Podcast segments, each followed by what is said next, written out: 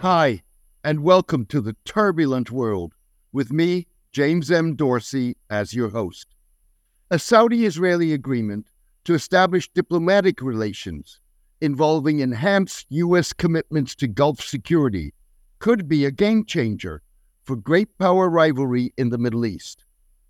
To be sure, U.S. President Joe Biden and Israeli Prime Minister Benjamin Netanyahu face formidable obstacles in paying the price tag Saudi Arabia puts on normalization of relations with Israel.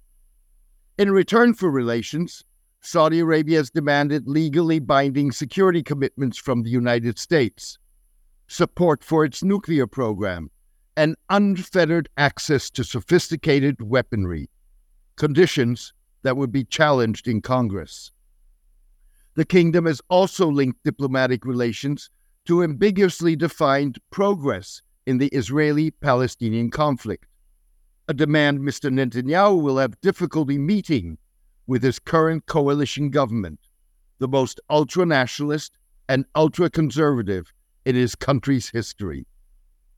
Speaking to Fox News, Saudi Crown Prince Mohammed bin Salman described the Palestinian issue as very important and one that we need to solve. Mr. bin Salman shied away from spelling out what a solution would entail, beyond saying he hoped it will ease the life of the Palestinians.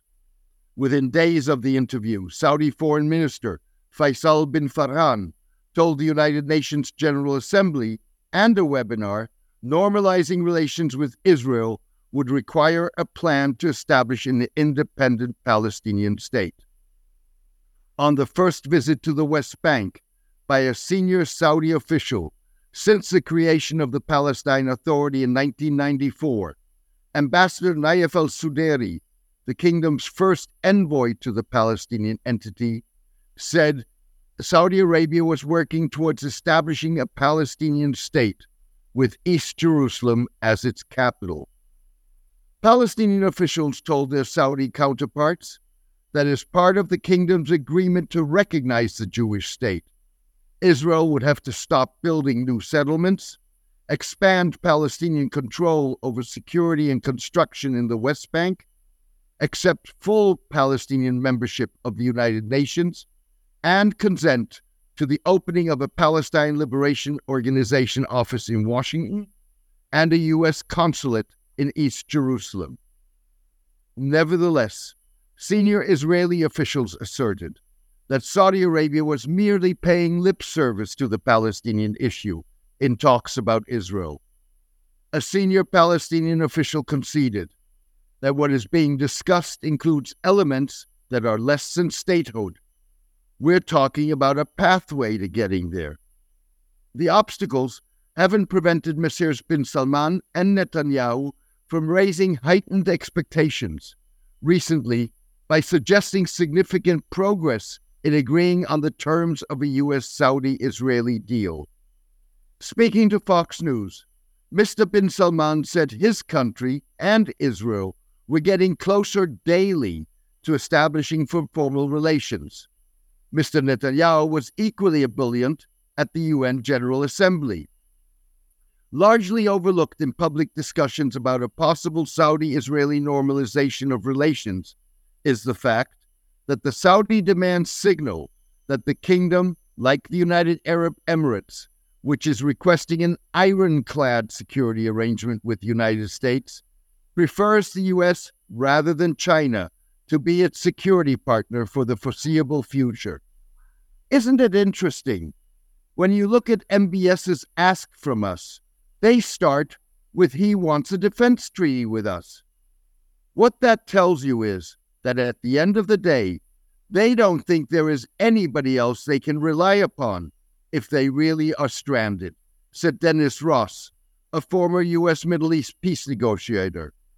Mr. Ross was referring to Mr. bin Salman by his initials, MBS. Former U.S. National Security Council official Kirsten Fontenrose argued that Mr. bin Salman had created a situation where he could forcefully argue for a binding security arrangement, even if efforts to forge a deal with Israel failed.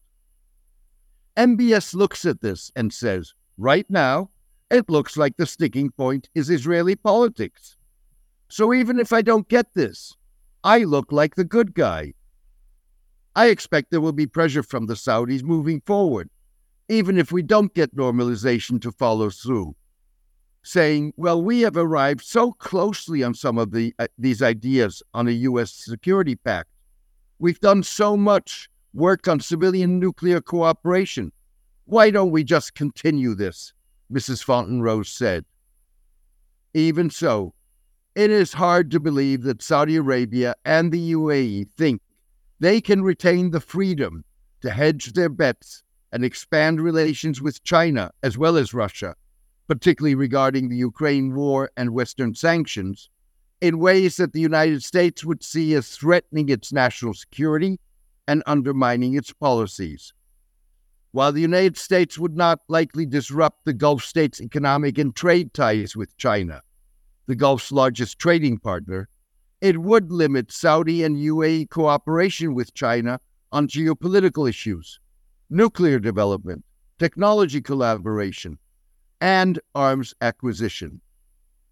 The administration is asking for some things from the Saudis. They want them to continue to peg oil to the dollar. There was some talk that they may allow the Chinese to buy oil with the Chinese currency. What is being asked here is not to stop their commercial relationship, but to create boundaries in some of the high tech areas. It's a two way street, Mr. Ross, the former U.S. negotiator, said. The kingdom cannot have it both ways. If it wants that kind of commitment from the United States, it has to line up with the United States. If our security relationship with Saudi Arabia is to be deepened because the Saudis want it, then there are certain obligations that come with that, said former U.S. diplomat and prominent analyst Martin Indyk.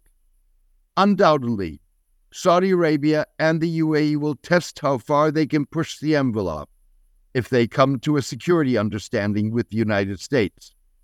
Ultimately, however, they are likely also to find out that a security arrangement would, at least in the Middle East, shift the U.S. China geopolitical power balance in the United States' favor. Thank you for joining me today. I hope you enjoyed today's column and podcast. The turbulent world with James M. Dorsey depends on the support of its readers. For the past 12 years, I have maintained free distribution as a way of maintaining impact. I am determined to keep it that way. However, to avoid putting up a paywall, I need the support of a core of voluntary paid subscribers to cover the cost of producing the column and podcast. If you believe that the column and podcast add value to your understanding and that of the broader public, please consider becoming a paid subscriber. You can do so by clicking on Substack on the subscription button at www.jamesmdorsey.substack.com and choosing one of the subscription options. Thank you. Take care and best wishes.